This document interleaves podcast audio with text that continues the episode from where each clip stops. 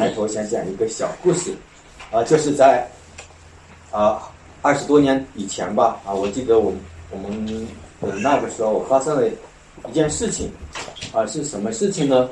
啊，我记得我们小的时候呢，每家过年的时候呢，我们在家里面呢就会贴这个年画，啊，家里一贴年画的时候，一放那个年画的时候，就是啊春节的时候呢就到了，新的一年就开始了。后来慢慢的呢，我们又会发现那个年画呢，由那个纸质的年画呢，又换成了那一种塑料贴膜的那一种年画。我不知道大家有没有印象啊？对，有这个印象。对，那平常呢，我们都是纸质的，后来又换成了这个塑料的了。然后这种材料呢，它比纸质的要好，它又不褪色，它又不不容易被撕裂啊，所以大家非常的喜欢。但是有一年的时候。忽然传开了一个消息，什么消息呢？他说这个塑料的那一个嗯膜的那个氧化呢，是外国人的一个阴谋啊！他为了能够毒害我们中国人啊，他说什么呀？在某个日子的深夜的两点啊，那个外国的阴谋家呢就遥控这个他们的机器，就把那个氧化里面的毒素呢就放了出来，要毒死我们，害死我们中国人。啊，大家就听到这个这个消息了，然后就我会发现那个周围的那个村里面，包括我们村里面的从头向尾野地里，都是人们抛弃的那一个啊年画、塑料画。而我的一个同学呢，讲的更是绘声绘色，令人听了之后真的相信好像有这回事一样。但是你会发现，过了那一个锁定的那个日子之后，大家都活得很好，是吧？活得好好的。我们根本那件事情根本没有发生，然后你就会发现一件事情，这真的是一个谣言，也真的是在什么呀？惑众。那用今天的这个经文来讲呢，我们就可以知把它叫做是什么呀？怪异的教训。啊，所以你看《希伯来书》十三章的九节，他说：“你们不要被怪异的教训勾引了去。”也就是说。怪异的教训，目的就是把人给勾引了去，让你走在一条什么什么样的路上呢？错误的路上。那么回到这一个圣经的经文，怪异的教训对我们来说是一种陌生的声音，是源于外界的，是你未曾听闻过的，是不熟悉的声音，是陌生的，目的是要把你带到那个错误的路上。怪异的教训对我们来讲，就是使我们的损失到最大化，并且是他说什么呢？是勾引你，使你上当。啊，那么回到希伯来书的这个处境呢？我们看到这段经文里面，他讲到说，犹太的基督徒，他们面临的是诸般的各种的怪异的教训。那透过经文的脉络呢，我们可以知道说，他想明的就是在饮食上的一种毒害犹太基督徒的教导，啊，这可能是与犹太教的那一个饮食的律法规条有关系。当时呢，散聚在各地的犹太人，在节日在会堂里面聚集的时候，按着犹太教的规矩享用那一个规定的食物。使参与者呢感到自己就像是在圣殿里面相祭一般的亲近了神啊，这就是他们的一种教导。所以这可能就是在饮食上专心的一个背景。那么这里的饮食应该就是与与与逾越节或者是赎罪日的饮食条例有关的一个旧约相祭的呃祭祀的礼仪的一个条例啊，这就是它的一个背景。啊，这就是一个怪异的教训的一个成像。那么换一句话说，当时的信徒受到的就是律法主义的影响，让他们要重新回到那一个以人本为出发点的自我救赎的里面去找那一个真正的恩典。但是呢，事实确确相反，诸般怪异的教训从来没有让人。的这一处，啊，这是经文让我们能够明白的，啊，如果说诸般怪异的教训是勾引人的，那么我们目前最想知道的是，诸般的怪异的教训在哪里？我们是不是已经被怪异的教训勾引走了？我们还不知道呢。那我们目前的状况，我们有没有这种可能性呢？啊，求主来帮助我们。啊，我们都知道中国有四大名著啊，我们知道那是《水浒》《西游记》，还有什么呢？《红楼梦》是吧？还有《三国演义》啊，这是四大名著。那么在这些小说中呢，我不知道大家有没有注意到一个情节，就是除了《西游记》这种神话。情节特别的繁多之外，其他的三部小说当中呢，都描述有这样的现象，比如说斗法、占卦、异象、异梦之类的生生怪怪的故事情节。而那上个世纪的这个六十年代，上海人民美术出版社呢，他在绘制《三国演义》整套的连环画绘本的时候呢。他就把里面关于生鬼怪异的故事情节全部的删除，出了一套六十册的故事连环画。也就是你看《三国演义》连环画的时候，它与原著不同之处，就是里面少了怪异的故事情节。因为当时它有一个历史背景，什么背景呢？就是无神论政权在掌权，一切的有鬼蛇神。都是不被允许的，但是我们要知道一件事情，就是无神论的世界观犯了一个致命的错误，就是把一元论的世界观，哈，也就是说什么呢？当无神论说没有上帝的时候，无神论看到的是观察到的只是一个受造的世界。他只看到了神所创造的这个世界，他没有办法去看见肉眼看不见的神，所以呢，要想明白和理解上帝的存在，我们的视角应该是二元论的观点，就是二元的观点，就是说灵界和物质界我们要区分，神与受造界要区分，从二元的角度。你才有资格去讨论上帝的存在。那么，从无神论一元观的角度，你就没有办法认同灵异的事件。从这个意义上来讲，从真理的角度，从启示的层面来讲，无神论就是一个怪异的教训。我们不是说小说中的那些怪异事件是真实存在的，而是说在人类历史面前，上帝与鬼都是真实存在的。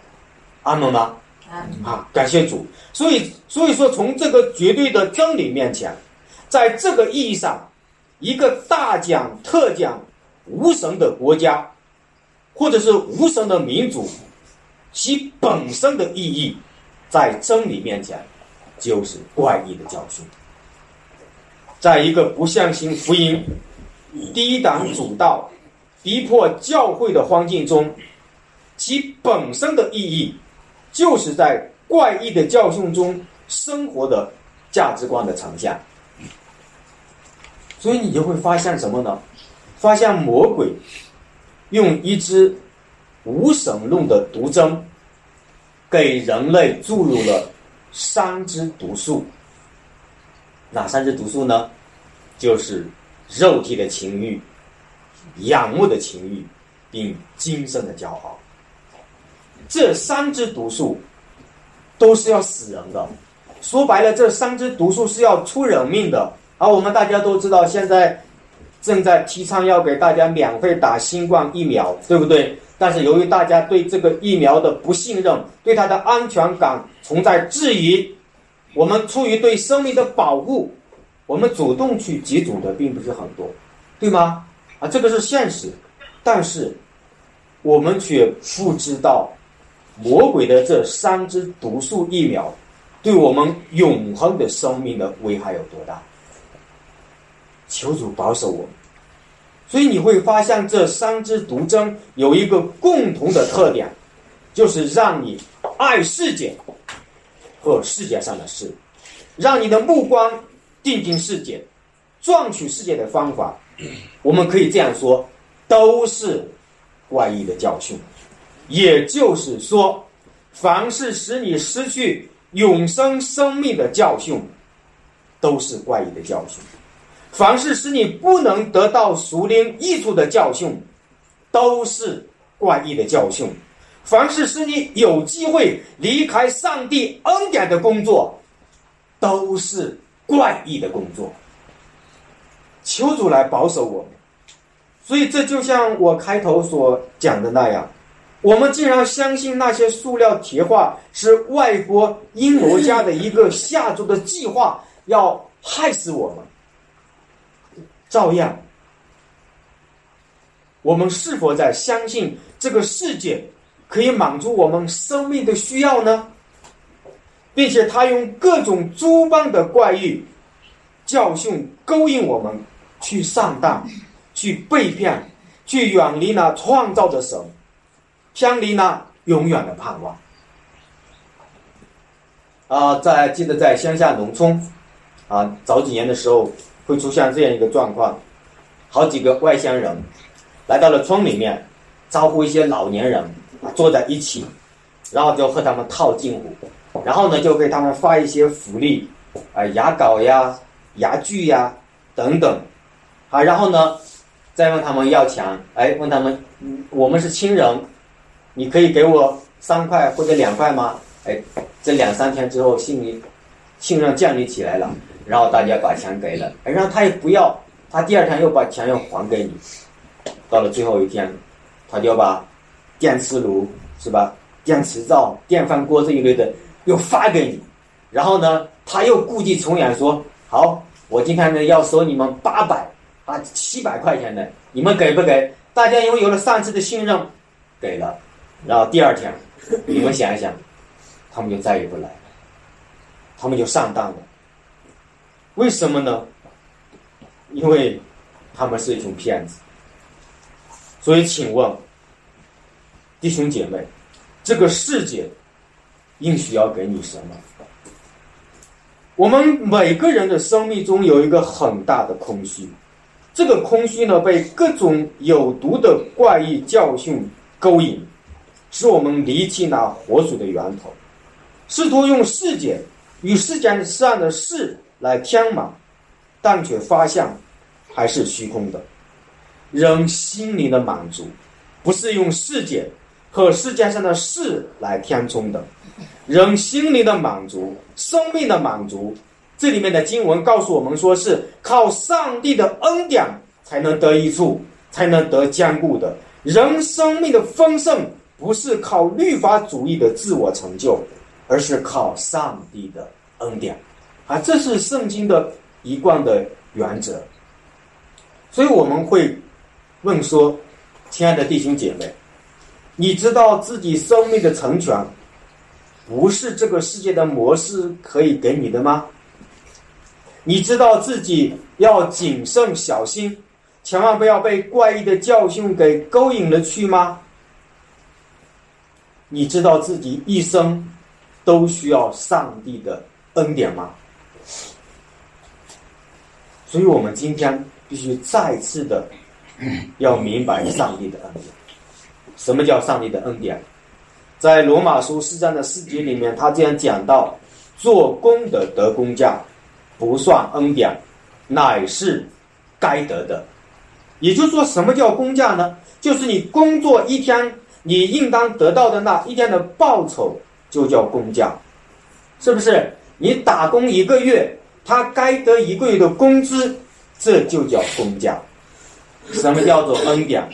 恩典就是没有工作，你没有去打工，你仍然得到了抽薪，仍然得到了报酬，这叫什么呢？这就叫恩典。但是我们有一个通病，什么呢？就是宁要工价，不要恩典。也就是在律法主义和福音恩典的两个选择之间，我们更倾向于选择律法主义。也就是犹太教的饮食条例的规矩，我们更容易上手，我们更容易操作，因为人心太容易从这个世界来分红利了。我们太容易从世这个世界来得安慰了。我们拥有了多少，就有多少的安慰。家庭美满，事业有成，功成名就，儿女双全。我们盼望这些可以安慰我们。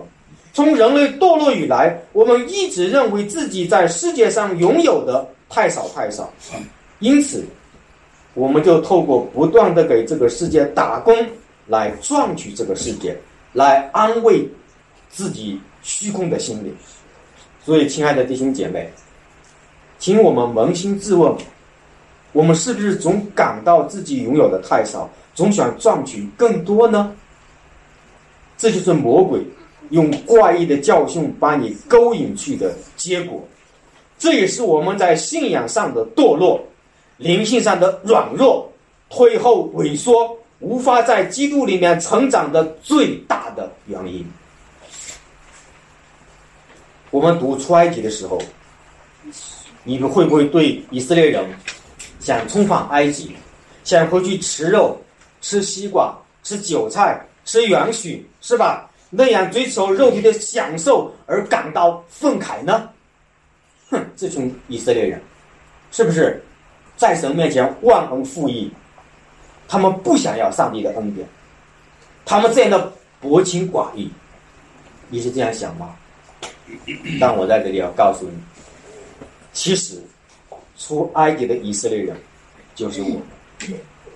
在我们的心灵深处，我们极容易听在埃及，留意埃及，不愿意离开埃及。很多的时候，我们内心的深处是非常乐意为法老王打工的。我们的心灵，我们的生命是非常乐意为凯撒去效力的。这个世界用诡计迷惑神的儿女。让我们渐渐离开基督的道理，加上我们拼命赚取公价的心态，在这个世界中，我们就迷失了方向，我们就迷失了自我，我们就不知道我们生活的意义和价值在哪里。世界所能给提供给我们的，总要比你能够打工赚到的要更多更多，然后他就有能力来辖制你，有能力来套牢你，套死你。你有一套房子还不够，你可能还想要一个学区房，或者你还想要来一套别墅，对不对？我们的心灵在这个世界从来没有被满足。我看了一个小视频，令我大吃一惊。你会看到那些富豪们，是吧？他们会穿呃，他们会穿一身便宜的衣服，或者戴一块很廉价的手表，或者穿一个很便宜的鞋子，然后出来展示给我们看。然后我们就看到说啊，你看这些富豪们。多么的勤俭，对吗？多么的廉洁，但是在他们的背后，我们的贫穷限制了我们的想象，真的是。他们为了自己的住的地方能够安静，他们可以买下一套别墅，但是在买别墅的这个意义上，他为了他的安静，他可以把整套的别墅的周围的所有的地盘全都买下。你能想得过来吗？那我要说什么呢？我要说的是，富人，他连他连这个清廉，他连这个勤俭，他都想赚取，明白了吗？人心是很贪的，他连这个都想赚取。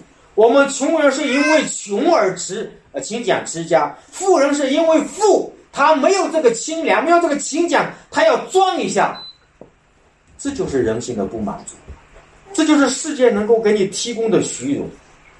所以，这就是让我们看到了你所拼命赚取的世界，永远也不及世界要提供给你的繁华。因为世界的王知道你的软肋，就是拼命赚取、拼命打工，以至于最后让你的灵魂怎么样呢？下到地狱里。只要是你为世界打工的生命，你就永远看不见上帝的恩。也得不到上帝的恩，因为在上经圣经中，公价与恩典是对立的两件事情。恩典从来都是上帝白白赏赐给人的，恩典从来没有说是人可以赚得到的。工价是可以赚到的，恩典是什么呀？白白的赏赐给我们的。所以从圣经的语境来讲，我们的心需要靠神的恩典才能被坚固。换言之，人心不是被工价所牧养的，人心是被上帝的恩典牧养并坚固的。我们需要的是找到上帝的恩，明白上帝的恩。得到上帝的恩，只有生的恩典，才能使你的生命得益处、得坚固。这对于一个活着的人来讲，我们是否感到永生是最重要的？对于我们现在这个时代的人来讲，复活对我们来讲是不是最伟大的一件事情？对我们现在的人来讲，灵魂宝贵不宝贵？这都是需要我们来思考的，需要我们用信仰来解释、解释的。所以求主赐我们恩典，叫我们能知道神开恩赐给我们的事情。啊，当十节到十二节，他讲到说，我们有一祭坛，上面的祭物是哪些在帐幕中供职的人不可同吃的？原来牲畜的血被大祭司带入圣所做赎罪祭。牲畜的身子被烧在营外，所以耶稣要用自己的血叫百姓成圣，也就在城门外受苦。哎，在旧约的相祭条例当中呢，祭物被分成了两种，一种呢是血被带进了至圣所，另一种是血没有被带进至圣所。那么血如果没有被带进至圣所呢，祭司就可以吃掉祭物，分享。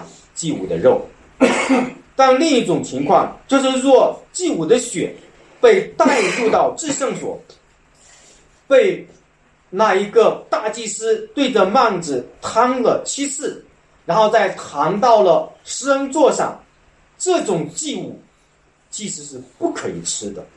他们要把祭司的脂油和腰子烧在祭坛上，那祭物的身体呢就被搬到了营外。烧掉，啊，这是旧约的一个背景。那么搬到营外焚烧，表示什么意思呢？表示着是污秽的，是应当被丢弃的意思。来到了新约，我们就可以看到说，耶稣基督为了担当我们的罪恶，成为污秽，被上帝丢弃，被上帝咒诅。然而他流出的宝血，却接近我们的生命，他的宝血。却被带到哪里呢？带到了天上的至圣所。所以，基督的救赎就成为永远是我们得救的根源。所以在基希伯来书的十二章的二十四节，那里有一些经文，他说：“在天上的一路撒冷有中保耶稣与他所洒的血。”啊，就是这个意思。那么，明白了这个预表和实体之间的关系，我们就好理解这三节经文的意思。那祭坛是什么意思呢？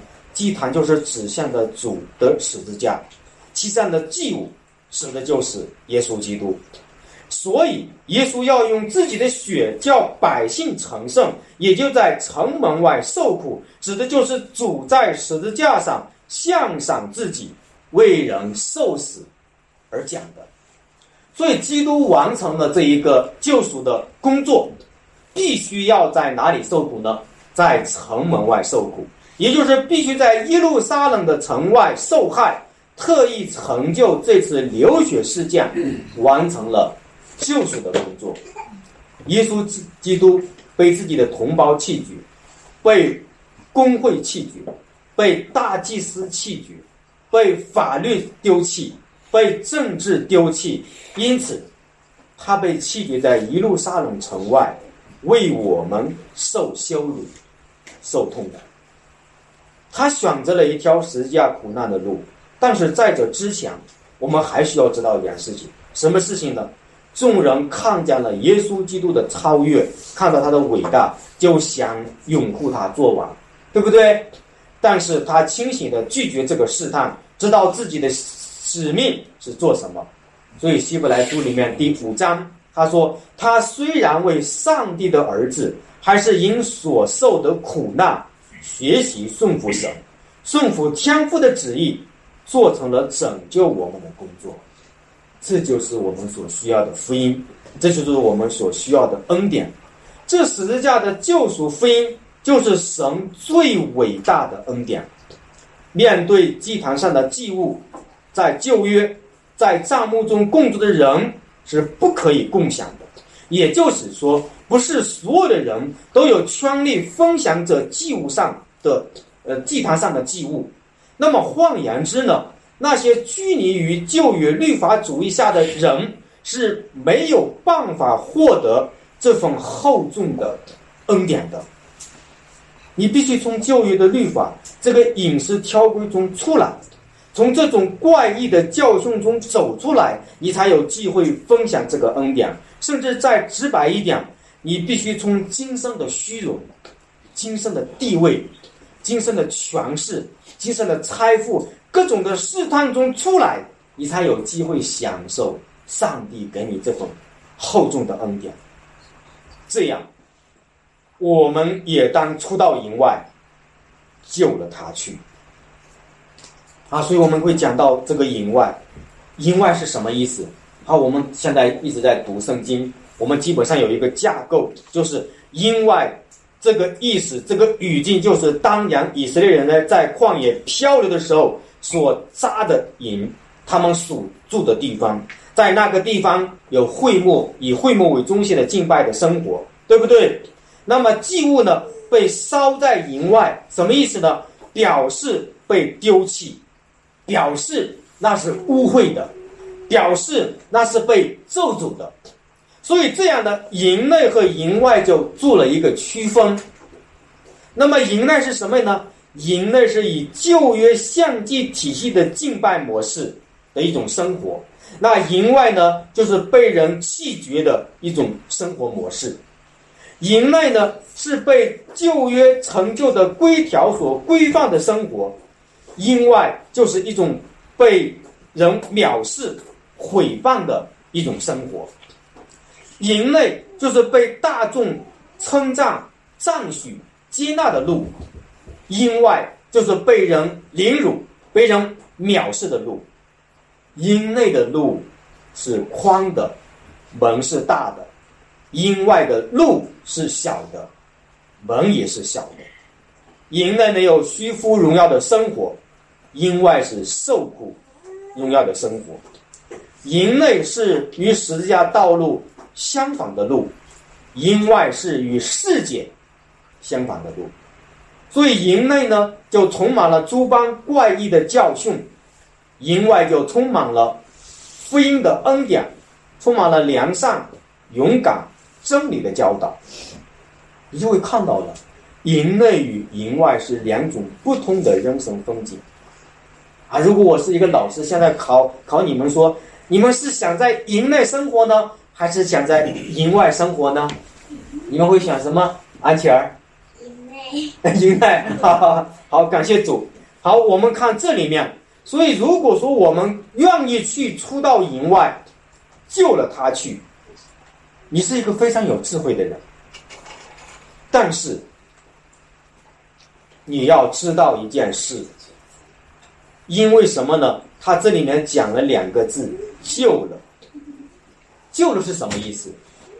啊，我查了一下原文的意思，救了就是你看到了对方的优势，你赞同对方的价值，于是你朝他走去，朝对方移动，靠近他，跟随在他的旁边，这就是救了他去的那个原文的意思。但这就结束了吗？没有，跟随他后面。我们看到这段经文后面还有八个字，我们可以读出来吗？忍受，忍受他所受的凌辱，对，忍受他所受的凌辱。换言之，你跟随耶稣基督，你走这条耶稣基督走过的道路，你是要受苦的，对吧？今天我们要特别讲这个受苦。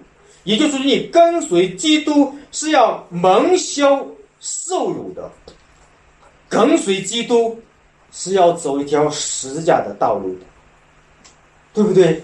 在这里面你会看到说，真信仰与受苦连在一起，弟兄姐妹，现场的弟兄姐妹，我们有没有听过？就是你信的福音与苦难是有关系的。所以这样呢，我们必须破除一个深深的误解。我们会怎么样理解呢？我们认为信耶稣，从此我们的人生就一帆风顺，一片坦途，是不是这样的？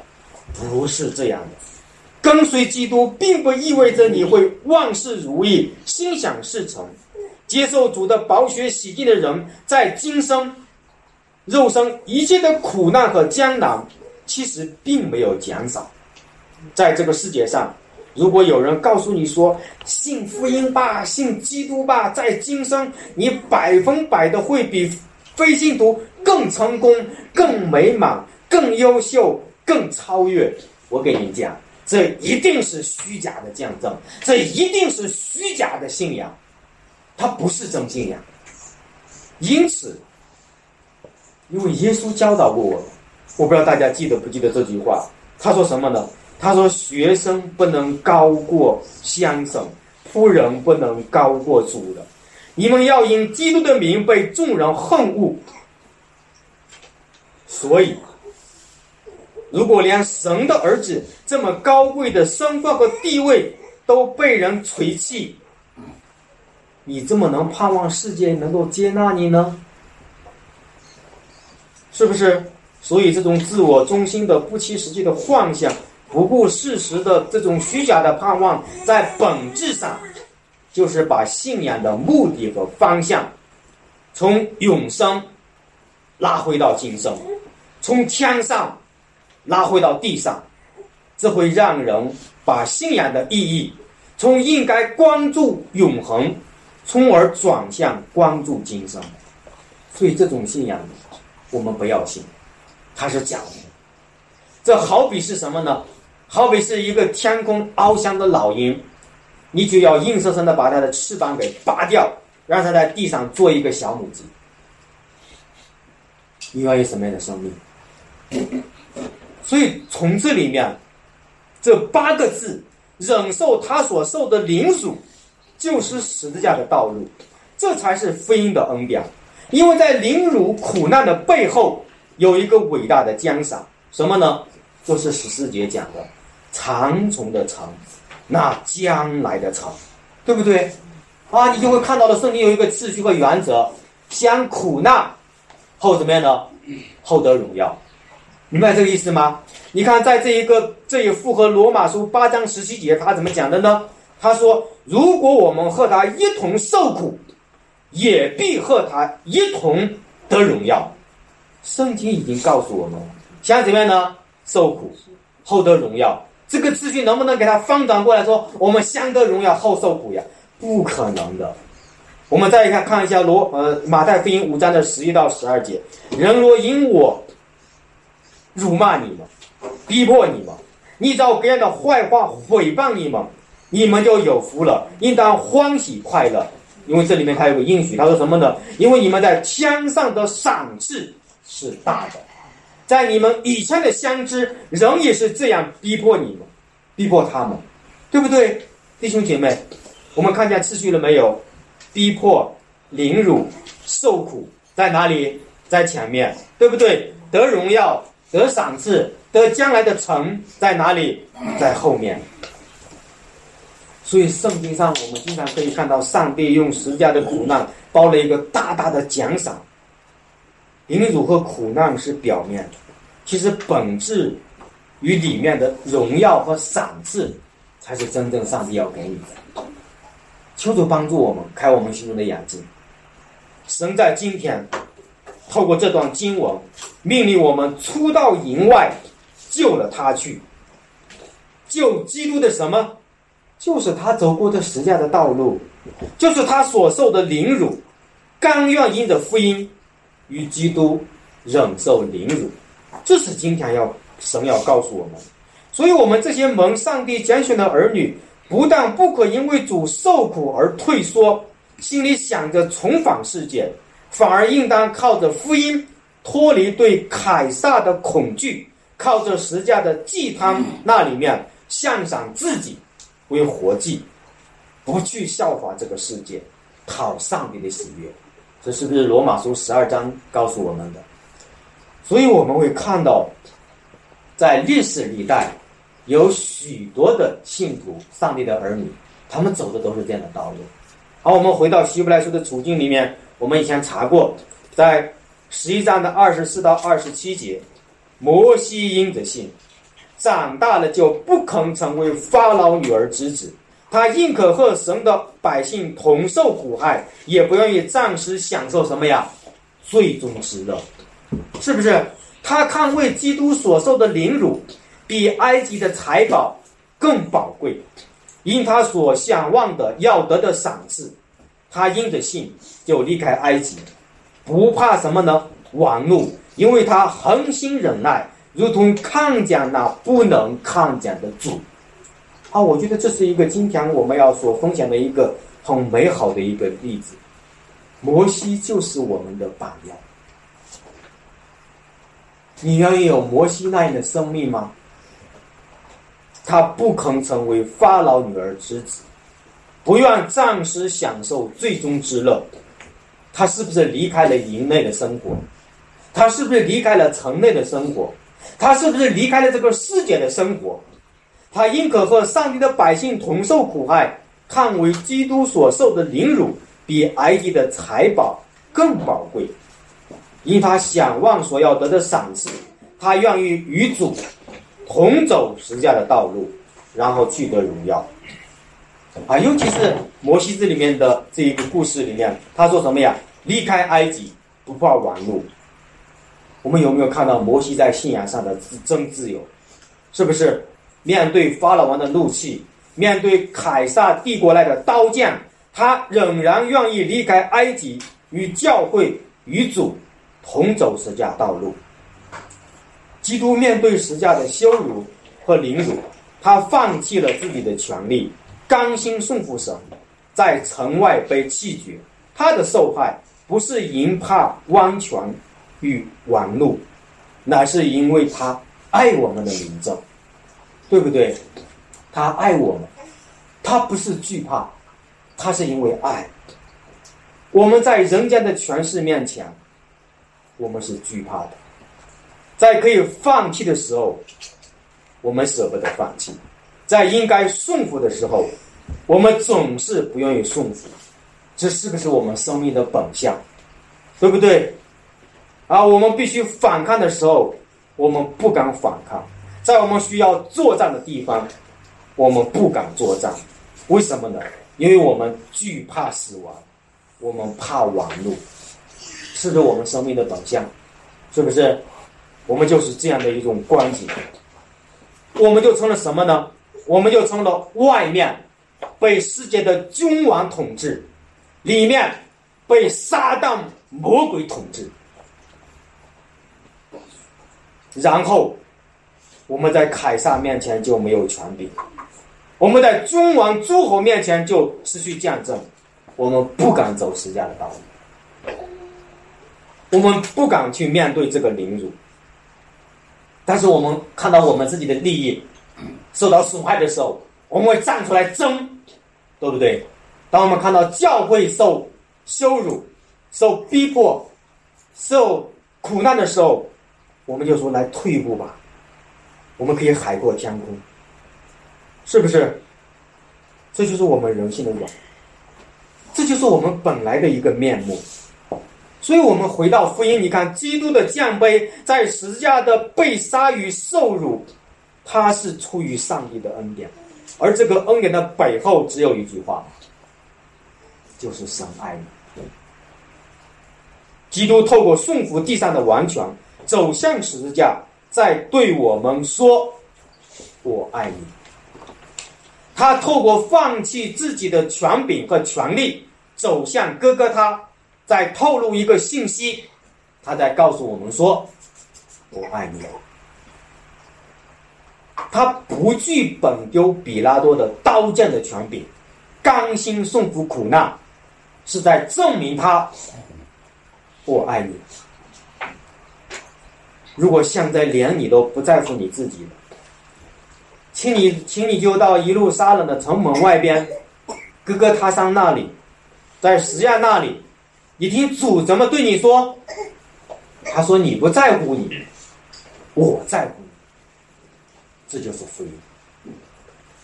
所以求上帝来帮助我们，让我们能够明白这句话：忍受他所受的凌辱，其实是与王怒有关系的，与凯撒的刀匠是有关系的。如果因为惧怕王怒而顺服，那么我们就不是在福音里面的顺服，我们也不可能忍受十架的凌辱，这也不是主所喜欢的。我们因为惧怕，不敢发出公义的声音；我们因为惧怕，不敢出到营外救了他去，只敢在营内战战兢兢的跟随他。我可以这样讲，其实这仍然没有跟随，因为恐惧已经统治你。因为魔鬼最善于用恐怖、恐惧、恐惧。来统治人心，来奴役人心了。我记得小的时候就经常听一句话：“白色恐怖”，有没有听过？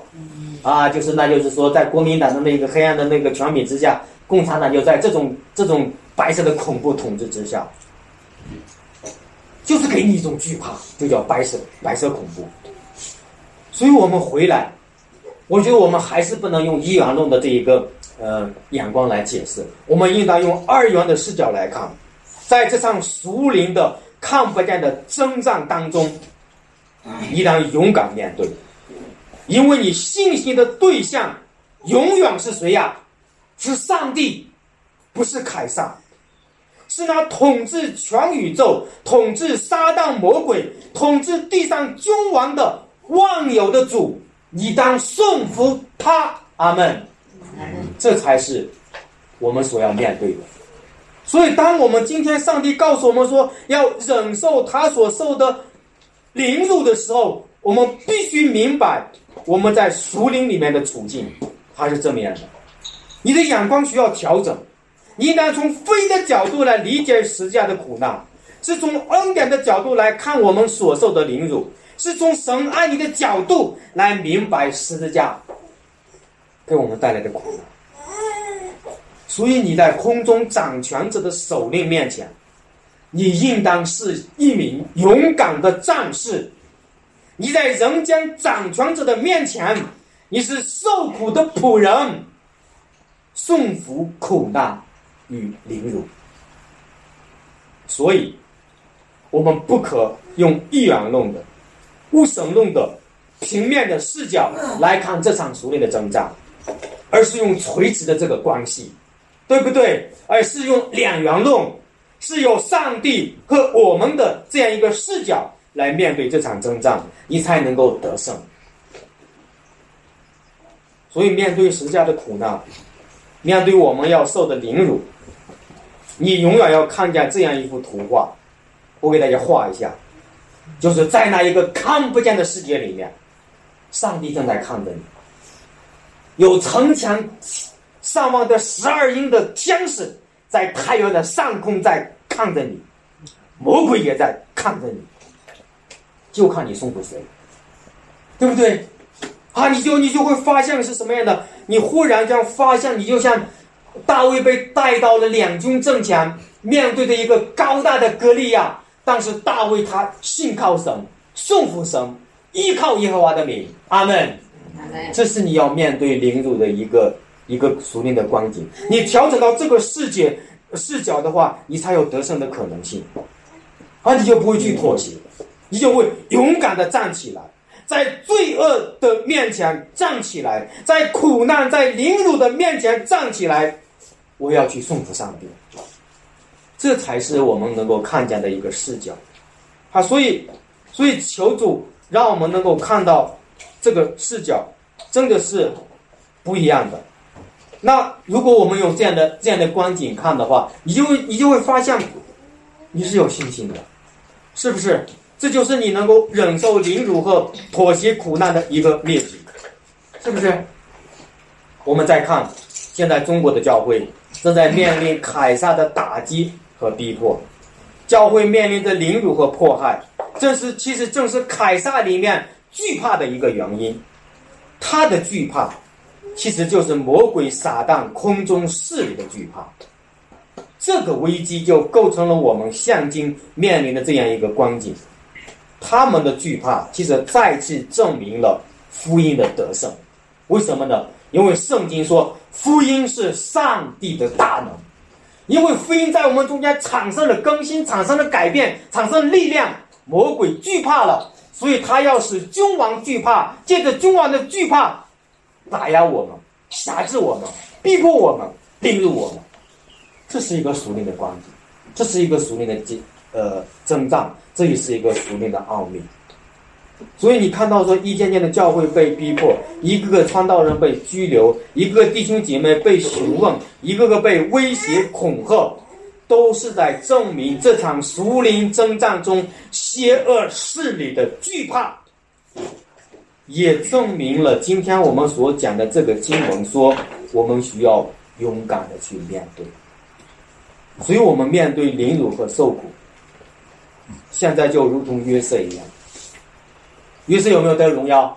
得荣耀了，但是他在得荣耀之前，他把彩衣换成了什么呀？囚服。他们要将我们赶出这个社会的朋友圈，他要特意的、故意的把教会给边缘化，是不是？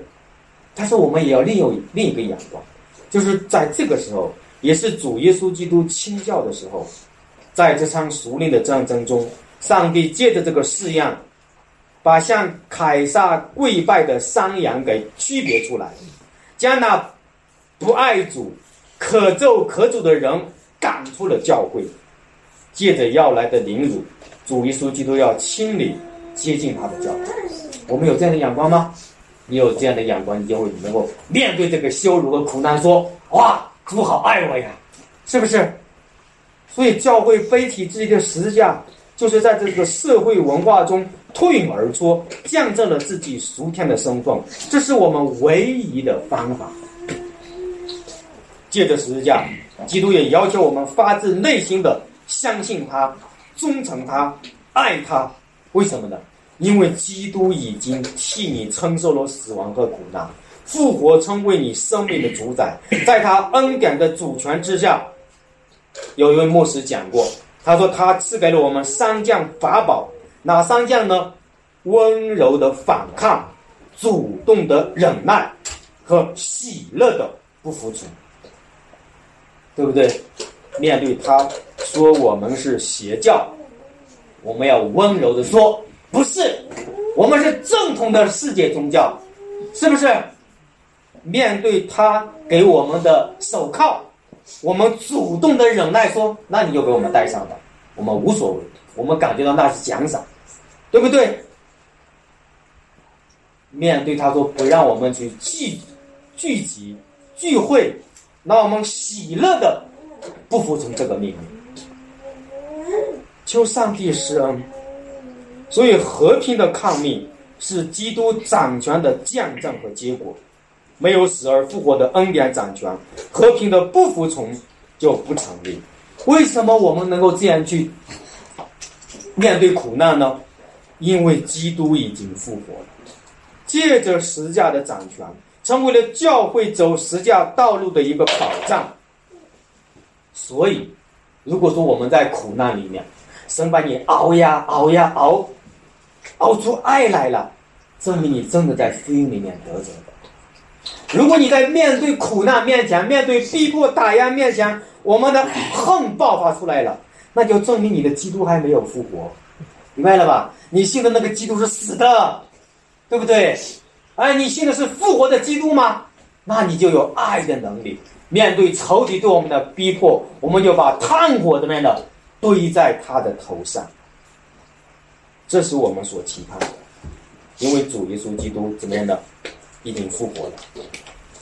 所以教会在苦难之下的勇气、喜乐和恒久忍耐，将见证我们所相信。所前宣讲的福音，见证我们上上帝的生命是有大能的。面对苦难和羞辱，也应许了彼得讲过一句话，他说什么呢？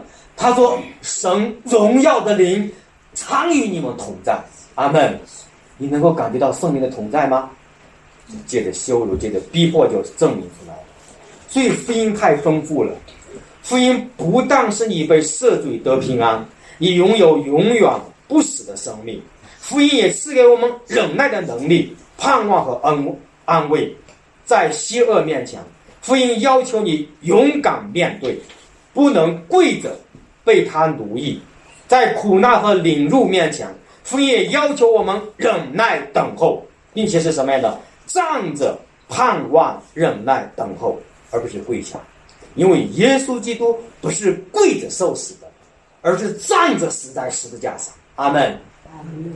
所以求上帝来怜悯我们，忍受十字架的苦难，原来是因为我们有盼望，因为将来的成、将来的荣耀都是属于我们的，都是属于向上向家每一位今天听到的每一个儿女的。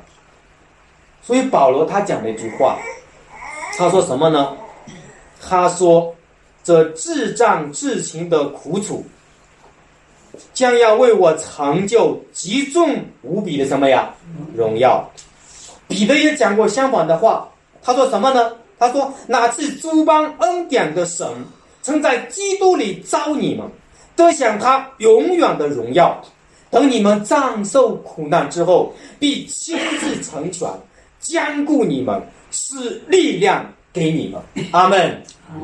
所以，十架的福音、苦难和荣耀，这是上帝的启示，是神亲自宣告出来的。那我们这些教会，我们这些传道，我们这些讲台，就不能自动的把苦难给删除，只留下荣耀给你讲，是不是？一个明白将来要交账的牧者，一个要为我们灵魂时刻警醒的牧者。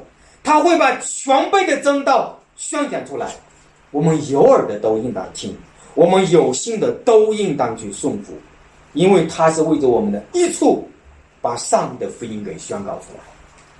感谢赞美主，求主赐福我们，将颂赞归给我们的神，愿主赐福众弟众弟兄姐妹，阿门。好，感谢主，那我们今天就分享到这里，我们来做一个祷告。亲爱的主，我们感谢你，主啊，我们知道你因着为拯救我们，被人丢在了营外，被人丢弃在了一路杀人城外，被人丢弃在了各个他山。但是上帝啊，你已经把你的爱显明出来了。记着福音，你让我们知道在那里面有伟大的荣耀，有伟大的恩典，你要给我们，这都是白白的要赐给我们的。但是你在这个恩典的前面，你把那一个祝福、那一个凌辱、那一个苦难、那一个实在的道路放在教会的面前，放在我们的面前。但是主啊，今天你已经告诉我们，福音整全的福音里面，它就包含着苦难。所以求主你来帮助我们，让我们在今天的教会当中，在今天的这个环境当中，让我们能够勇敢的面对苦难。面对凌辱，让我们靠着十字架得胜，因为你已经死而复活，你已经统治我们的生命，我们从此以后不属于凯撒，不属于魔鬼撒旦。主啊，感谢赞美主，听我们这样的祷告，侍奉我主耶稣基督的圣名。阿门。